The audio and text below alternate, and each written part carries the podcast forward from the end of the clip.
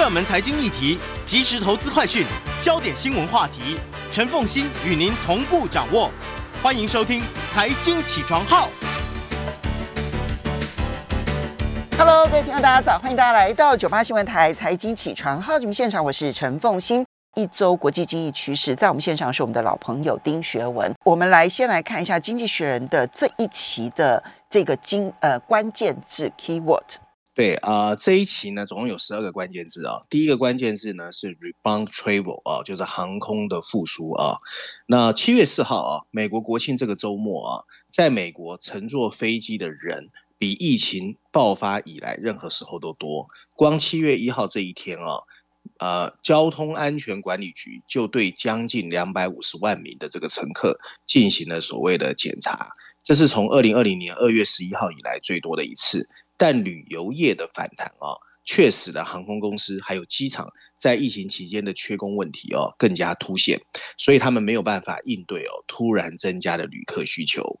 在周末呢，数百个飞机呢取消，数千个航班延误。随着新冠疫情检测要求的提高，未来几个月啊前往美国的人数估计还会提升。那第二个关键字呢是英国航空业哦，从四月份到六月。欧洲的航班取消数量是美国的两倍多，在繁忙的夏天，英国航空公司取消了更多的航班，使得班机取消总数达到了三万架次啊。那其中呢，易捷航空 EasyJet 啊的 CEO 已经辞职。那这个航空公司是欧洲最大的所谓的低成本航空公司之一，他们被迫不得不缩减班机的时间表。那另外一个航空公司斯堪的维亚啊，SAS 航空呢，则在飞行员罢工之后也寻求破产的保护啊。那 SAS 长期以来一直处于困境，瑞典啊，这是一个瑞典的航空公司，瑞典政府最近呢拒绝为它纾困啊。第三个关键字是特斯拉，Tesla，跟今年前三个月相比。特斯拉第二季度向客户交付的汽车数量下降了五分之一以上哦，这是从二零二零年以来这家汽车制造商的销售额首次出现了季度的环比下降。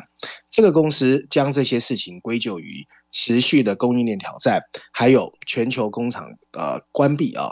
但特斯拉表示，六月份的汽车销量 会比前个月来的好。嗯，第四个关键字呢是啊、呃、经济前景啊。英格兰银行警告称，英国和全球经济的经济前景正在严重恶化啊。然而，这个报告也说，英国各银行的流动性和资本状况还是很强劲，他们仍然有相当大的能力支持向家庭单位还有企业发放贷款。那他们还表示，削减贷款会损害整个整体的经济。第五个关键字，澳大利亚的中央银行，澳大利亚中央银行把它的主要基准利率提高了。零点五个百分点，达到百分之一点三五，这是连续第三次的提升啊！百分之五点一的年通货膨胀率呢，已经达到了过去二十年来的新高。预计在这个月的晚些时候，他们会公布官方数据时再度升息。第六个关键字是韩国啊，韩国六月份的年度通货膨胀率达到百分之六，是一九九八年亚洲金融风暴以来的最高。欧元区的平均通货膨胀率达到了百分之八点六啊。波罗的海国家，包括爱沙尼亚、拉脱维亚还有立陶宛，已经达到了百分之二十左右的通货膨胀率。而大多数跟物价飙升做斗争的国家，可能都会感到欣慰，因为土耳其最糟糕。土耳其的通货膨胀增长率已经达到百分之七十八点六啊！在过去六个月，那里的政府几乎把最低工资提高了一倍，以帮助最低收入户的这个工人呢，应对不断飙升的生活成本。尽管这只会增加通货膨胀的压力。没错。第七个关键字是 Germany 啊，德国。德国报告了从一九九一年统一后的第一个月的贸易逆差。德国五月份的出口下降，部分原因是因为销往俄罗斯的商品大幅下降，而从俄罗斯和其他进口能源成本呢则增加。第八个关键字 EDF 啊，EDF 是法国的电力公司啊，就是法国电力啊。法国政府表示呢，EDF 要进行全面的国有化啊。尽管国家其实本来就持股百分之八十啊，由于政府的限电啊，EDF 一直饱受财务困境的困扰，它还不得不降低它老化核能厂的发电量，其实跟台湾有点像啊。第九个关键字啊，Jeff Bezos 啊，就是 亚马逊的前创办人。Jeff Bezos 是曾经是民主党的宠儿，在拜登呼吁经营加油站的公司要降低加油的价格后，他批评了拜登对通货膨胀的处理方式。这位亚马逊的前老板形容这是要么直接的误导，要么是对基本 fundamental 的深刻误解。对于他的评论，所谓的一些积极活动人士再次呼吁，应该对石油增加石油公司征收暴利税啊。第十个关键字：石油价格。凸显这些市场动态的是，美国汽油价格本周开始下跌。因为在经济衰退的阴影中，油价持续的往下走。美国的西德州中质原油的价格跌到了每桶一百美元以下，布兰特原油则徘徊在一百美元左右啊。第十一个关键字是一个新创公司的名字哦，我们其实谈过一次哦，叫 Grubhub 啊。那亚马逊在 Grubhub 中持有股份，那 Grubhub 是美国一家哦专门输送外送还有那个食品的一个快递公司。由 Just Eat Takeaway 持有，总部位于欧洲的 Jet 在接管了 Grubhub 一年之后，受到投资人的压力，要求再度出售 Grubhub。亚马逊会以折扣价格 discount 啊，向他在美国的主要会员提供 Grubhub 的服务。嗯、第十二个关键字呢，其实去过美国人可能听过很有名的一个冰淇淋公司叫 Ben Jerry 啊。Ben Jerry 去年七月宣布不卖产品给约旦河西岸的以色列人。形同杯葛整个以色列市场，所以造成他的母公司联合利华跟以色列授权公司达成协议，宣布取消杯葛啊，就他的母公司是联合利华。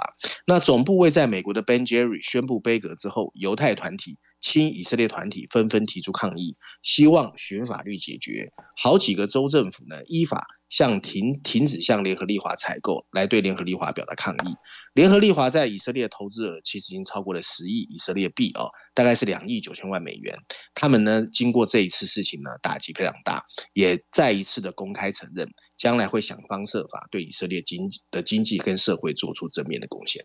嗯，好，这里面啊，这个 Ben and Jerry's 啊，这一家这个冰淇淋公司，它是一个嗯。讲究企业永续经营跟这个社会责任的一家怪咖冰淇淋公司，非常的有意思。这样，如果大家有兴趣的话啊，我觉得这家公司，呃，因为那个前行政院院长陈冲啊，他长期关心这家公司，他的这个就是如何利用公司的精神，然后去发挥社会责任这件事情。那他写了两篇跟这个 Ben Jerry's 有关的文章。那最新的一篇刚好是七月六号，就在讲这个刚刚学文所讲的这个事情。如果大家有兴趣的话，可以 Google 一下哈，就陈冲，然后冰淇淋的 ESG 精神余波荡漾哈，他写了一篇这样的文章，我看过，我觉得非常的有意思，让我们比较了解 Ben Jerry's 那个整个发展的那个过程。好，哎，来接下来不。不过刚刚这个学员，我刚刚把全世界的，刚刚你把全世界的那个通货膨胀稍微念一下之后，我才发现，除了土耳其，我有注意到就百分之七十、百分之七十八，其实波罗的海三国的通膨率都超过百分之二十，也很可怕哎。对啊，对啊，真的啊，所以所以凤欣，你刚才讲的很好。你你从台湾看全世界好像没什么变化，哦、其实有很多什么南太平洋国家啦，emerging market 非洲国家，其实情况是比我们想象恶劣的。对，没错没错。好，斯里兰卡的问题我也稍微做了一点准备，我们以后有机会来谈一下。好了，嗯，我们接下来就来谈《经济学人》这一期的 cover story 啊、哦，他当然要谈这个 Boris Johnson 喽，对不对？对，而且而且这一期呢有两个封面故事哦，然后我觉得都还蛮重要的。我们先来看看全球版本的封面故事啊、哦。他在封面设计上呢，你就看到了 Boris Johnson 哦，双手拿着英国的国旗，他也穿上了安全绳索，甚至戴起了蓝色的安全帽。可是很不幸的、哦，我们看见的 Boris Johnson 是从钢索上坠落而下，而经济学人更狠了、哦，他的在大的这个补充文字写的是 Clown fall 啊，小丑正在下坠。补充文小字写的是。Boris Johnson 下台后的英国怎么办啊？嗯、那这次经济学呢，其实用了五篇文章啊，除了序论第一篇之外啊，还有在英国板块连续用了四篇文章，从方方面面啊去看整个英国的情况啊。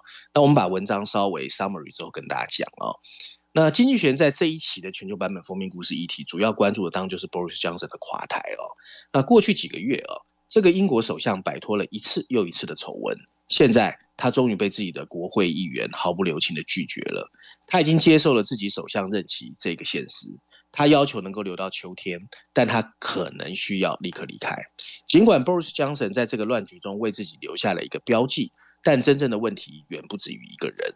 除非执政的保守党鼓起勇气面对现实，否则英国的许多社会跟经济的问题只会恶化。保守党希望整个痛苦能够尽快结束，但这必须取决于他有没有从 Boris Johnson 的失败中吸取到教训。其中第一个教训就是关于政治的特性哦。Boris Johnson 呢，拒绝了执政就是一连串选择的说法，只要威胁到属于他自身的声望，他缺乏一个为国家利益做出艰难抉择的道德素养。嗯，第二个应该摆脱的就是空想政治学哦。我们可以看到，在脱欧过程中清清楚楚，在退出欧盟的公投中，Boris Johnson 向选民承诺，他们会得到他们想要的一切，包括更多的财富、更少的欧洲限制、更多的自由、更少的欧盟监管。更多的活力，更少的移民限制啊！那他运作的这么的好，以至于一切空想成了保守党的组织原则。下一届政府必须吸取的第三个教训。所以我们稍微我们稍微休息一下，马上回来节目。欢迎大家回到九八新闻台财经起床号节目现场，我是陈凤欣。在我们线上是我们的老朋友丁学文，也非常欢迎 YouTube 的朋友们一起来收看直播。好，这个 Boris Johnson 下台呢，经济学人因为他是英国的媒体嘛，好，所以呢，他特别提醒后后任者几个教训。第一个就是呢。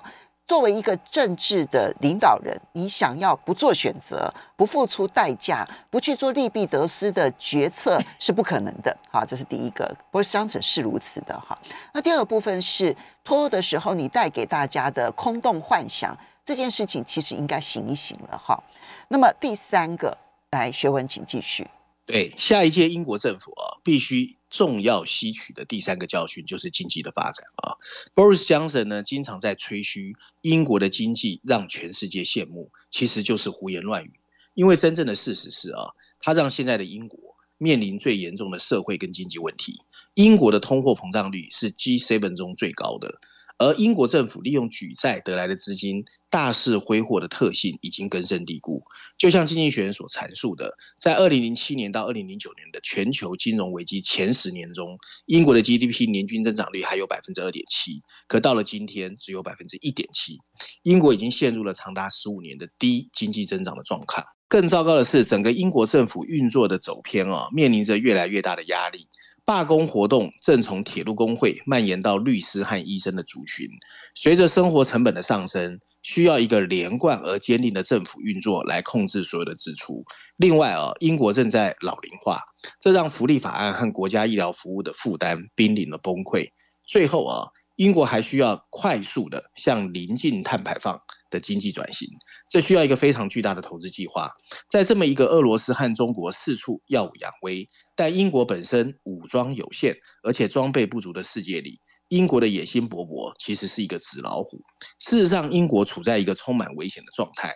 这个国家比他自己知道的还要贫穷，他的经常账户的赤字不停在激增，英镑已经开始暴跌。债务的利息成本也在上升。如果下届政府仍然同时在增加支出和推动减税，它随时可能陷入更大的危机。一个什么都有可能的时代已经结束了。随着 Boris Johnson 的离职，全球政治世界必须重新回归现实的层面。嗯，好。所以笨蛋问题在经济。那么除了有这一个 Boris Johnson 之后的英国，那么经济学人这一期，其实在亚太版也特别。盘了 TikTok，对，抖音啊，我们先看一下它的封面设计哦。亚洲版本的动画封面设计哦，它是一个动画哦。我们看见呢，其实后面的这个封底哦，有个五星的五星中国的国徽标志，我不知道大家有没有看到哦。然后你看到一个手拿智慧型手机。确定是由抖音那个音乐符号所设计而成的卡通人物，正在城际之间穿梭，上面有一排黑色的字体，谁在害怕抖音呢？那经济学人这次用了两篇文章，分别是绪论的第二篇，还有十七页的 briefing 专文来讲抖音这个现象啊。那文章一开始说呢，凭借它热闹的舞蹈还有欢唱的视频，抖音曾经被称为互联网上最后一个阳光明媚的角落。从五年前问世以来，这个 APP 应用已经为超过十亿的用户带来了温暖的阳光，同时也为来自矽谷的社交媒体巨头带来了激烈的竞争。但是，也是因为它的崛起，科技产业很多本来不对外开放的竞争领域也被敲开了。然而，即使抖音让消费者和广告商开心不已，还是有部分人士认为这个号称充满阳光的 APP 应用程序有黑暗的一面。它的所有者字节跳动的总部啊，位在中国北京，而中国政府在监控和文宣的恶名昭彰，让抖音成为了一个让人担忧的社交媒体平台。随着抖音影响力的与日俱增，还有美国其中选举的接近，美国国会正在酝酿一个政治风暴，讨论抖音会不会是来自中国的特洛伊木马哦。那关于抖音的争议哦，其实师出有名，人们的担忧也有它的合理性。这个应用 APP 确实改变了社交媒体的竞争状态。然而，如果不加以控制，它会让人担忧使用后带来的安全风险。在抖音简单的界面下啊，隐藏着人工智慧。在掌握了人们的喜好之后，数据学习帮助抖音只用了 Facebook 一半的时间，就吸引了超过十亿以上的用户。在美国，普通用户每天花在这一个 APP 上的时间比 Instagram 的时间多了百分之五十，而抖音的收入啊，在今年会达到一百二十亿美元，二零二四年达到两百三十亿美元，几乎是跟 YouTube 啊视频平分秋色。曾经呢，美国指责中国一直都是一个糟糕的模仿者，不过现在整个情况哦，好像逆转了。川普曾经试图啊，让 字节跳动在这个呃适当的时间把抖音的业务出售给美国企业，不过没有成功。如今抖音的规模已经接近了川普时代的两倍，而美中关系还是在低谷，整个事态的发展达到了一个关键的时刻。最常被提及的风险当然就是隐私。中国政府有权要求他所有的国内企业提供需要的数据。经济学人认为这种担忧有可能被夸大了。大多数这一类的资讯其实从抖音的前端可以择取，或者线上也可以花钱买到。所谓的内部取得优势，有些夸大其词。抖音的一个更大而且被低估的问题，在于它现在为中国提供了一个操纵抖音的国外用户看到内容的机会。抖音早就超越了所有的媒体平台，它现在绝对是全球最重要的新闻平台。四分之一的美国用户表示，他们认为抖音是一个主要的新闻来源。在主流媒体比较弱的国家，这个比例达到了百分之五十，这让抖音在中国的总部成为大家担忧的来源所在。没人知道对于新冠病毒质疑的视频是不是真的，或者他们会被把乌克兰的战争归咎给了北约，因为它可以喂给每个用户他们希望他们看到的新闻内容。可是你从里面很难做到阻止的动作。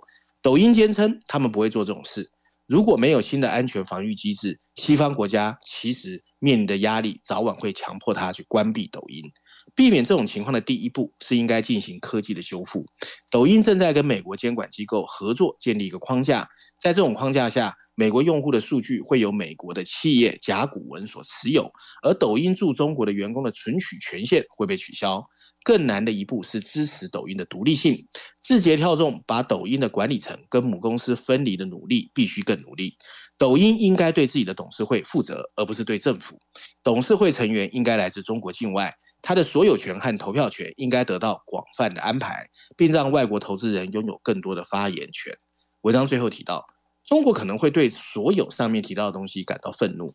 他最近。把内容推荐算法已经归类为一个国安的关键技术，并可能反对把抖音的城市码公开。他也不可能愿意把公司的控制权让给外国投资人。但他必须知道，如果他希望中国企业在全球的敏感产业继续营运，调整是一个躲不开的道路。如果他拒绝，很可能的结果是，抖音和更多类似的中国企业会被完全排除在西方的高墙和世界之外。嗯。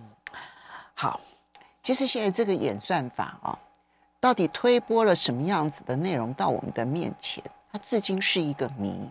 它的现象其实不是只有抖音单方面大家的疑虑现象而已，而是就你的你的疑虑，其实背后夹杂了一个政治上面的一个滤光镜在看这件事情。可是其实这一种这种可能带来的演算法带来的这种偏见的推荐。其实 Google 的问题也很大啊，YouTube 的问题也很大啊，嗯、脸书的问题不是更大吗？英国自己认为他们的脱欧其实受到了剑桥分析公司的影响啊。那呃，川普的当选，呃，到目前为止，民主党都还是认为，其实当时脸书没有好，当当时脸书的处理不当，然后呢，使得他们的演算法被操控，其实是影响到他们假消息不断的乱传的一个重要的原因。那 Twitter 的问题就不严重了吗？所以这一切的一切，你回头去看，就是演算法这件事情，它就是每一个国每一个公司的秘密武器。而每一个公司既然是秘密武器，它就不透明，没有一家公司可以透明给你看的。那它既然不透明，你就永远会怀疑它能不能被操操控。所以这哪里是抖音单独的现象？这是我们要面对的未来。好，接下来我们再来看到的是，呃，你要挑选《伦敦金融时报》的社论来谈，就是各国到底要如何的继续制裁俄罗斯。对，那这个《伦敦金融时报》的社论呢，标题写得非常直白，它直接是呼吁啊，跨国企业应该去兑现离开俄罗斯的承诺。补充标题写的是退出可能很困难，不过在大多数情况，这对全世界是一个正确的做法啊。文章一开始说，俄罗斯对乌克兰的袭击引发了外国企业有史以来最大规模的撤离潮，跨国企业多年来投资俄罗斯已经超过了数十亿美元，但他们目前正在被清盘或者是出售。不过，这个过程其实远远没有达成。即使那些已经承诺退出的企业，莫科莫斯科也在加大限制的力度。普京呢，上周下令沙哈林二号的液化天然气的项目的所有权已经开始国有化，这是克里姆林宫从企业外逃开始以来的第一次把跨国企业国有化。另外，远东库页岛二号核能电厂的合作伙伴，包括英国的壳牌石油、三菱和三井日本的企业，有一个月的时间决定要不要继续留在俄罗斯，还是选择退出而承担没有充分补偿的风险。英国的壳牌石油应该已经确定会出售它的股份了，不过日本的合作伙伴可能会留下来，因为日本其实它的天然气主要是来自俄罗斯。那克里姆林宫此举主要是为了保障产量，不像。这个所谓萨哈林一号的姐妹公司哦，自从 Exxon Mobil 三月份宣布退出以来，它的整个产量已经下跌了八成哦。那上面这些事实凸显了一个现象，就是离开俄罗斯的跨国企业比宣布打算离开的要困难得多。跨国企业面临着非常棘手的法律、营运还有道德的捆绑哦。有一些人表示他们会离开，但他们没有办法完全离开，这引发了对西方企业虚伪的指责。耶鲁大学的一个研究报告就表示，已经有一千多家企业宣布自愿缩减俄罗斯的业务，其中的三百零五家已经彻底消失。我们，稍微休息一下，马上回来节目现场。欢迎大家回到九八新闻台财经起床号节目现场，我是陈凤欣，在我们线上是我们的老朋友丁学文，非常欢迎 YouTube 的朋友们一起来收看直播。好。这个呃，伦敦金融时报现在来追踪调查了哈，就是到底每一个国家，就西方这些国家，其实包括日本了哈，承诺说要从俄罗斯撤退的这一些企业，到底实际上面执行了没有？所以现在他引用的是美国的学者的调查，对不对？对，耶鲁大学有一个数据啊，就显示啊，在一千多家宣布要撤出俄罗斯业务的企业之中啊，其中有三百零五家确实在俄罗斯彻底消失了，不过有两百四十三家还在照常营运啊。那尽管减资的代价高昂，不过耶鲁大学二月底到四月份的另外一个研究报告表示啊，市场对于离开俄罗斯的企业其实是有一定的回报的，退出的公司股权收益远远高于减记资产价值的一次性减值的成本。不过退出的企业啊，他们的选择有限啊，你关闭工厂呢，会导致俄罗斯的员工失业。部分原因是克里姆林宫最初威胁要把退出的公司资产国有化，但在上个礼拜之前几乎没有这样做。当这么多的企业要离开的时候，寻找买家也很难哦。麦当劳其实花了很大的精神，才顺利把他的俄罗斯资产出让啊。那资产出售又涉及向俄罗斯转移价值，这可能会让人感觉怪怪的。那有一些公司试图把资产跟自己，甚至跟俄罗斯买家彼此之间的交易关系隔离开来。不过这在法律上其实非常的复杂。那许多的跨国企业哦，对当地员工还有一种我们可以理解的道德责任感，尤其是当莫斯科的文宣通路把西方描绘成一场针对俄罗斯及他的人民的一个非正义运动的时候。然而，西方各国政府团结一致。反对俄罗斯在乌克兰发动战争，同时避免直接军事介入，担心局势升级失控。相反的，他们选择了通过经济手段向莫斯科施压。他们被要求通过飙升的价格和可能的能源短缺做出牺牲。那文章最后提到，对于大多数西方企业来说，有一个令人信服的理由，比如说，除了那些销售重要药物的公司。如果他们不得不关闭俄罗斯业务，他们应该向当地员工提供跟他们纯粹出于商业原因撤出相同的商业条款。还有另外一个有用的方式，现在呢，据估计。复苏成本啊，就是乌克兰的重建成本超过七千五百亿美元。跨国企业或许应该听取乌克兰总统泽连斯基的呼吁，把他在俄罗斯的投资转向帮忙重建乌克兰。好吧，希望这件事情在法律上面行得通。对，没错，怪怪的。对，好，接下来我们再来看到的是，你要挑选这一不，我我我觉得这一件事情凸显的并不是说这些企业到底应该怎么做，而是啊。其实日呃英美这些媒体，不管是像《伦敦金融时报》也好，《经济学人》也好，或者是《纽约时报》也好，或者是《华盛顿邮报》也好，他们现在紧盯着各个国家，还有各个企业，然后跟俄罗斯之间的关系，其实正在当纠察队，是非常严厉的啊，而且有点不惜代价的啊。那我觉得这个后续的影响性是很大的。好，那接下来你再挑的这一篇是《经济学人》的序论啊，谈的是。